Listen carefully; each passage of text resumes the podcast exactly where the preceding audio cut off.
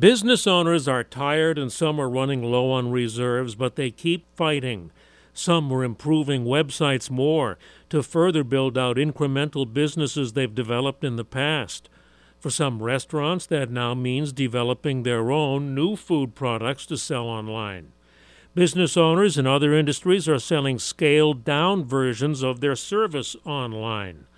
Almost four out of ten small businesses say they closed temporarily or scaled back operations in the latest COVID wave.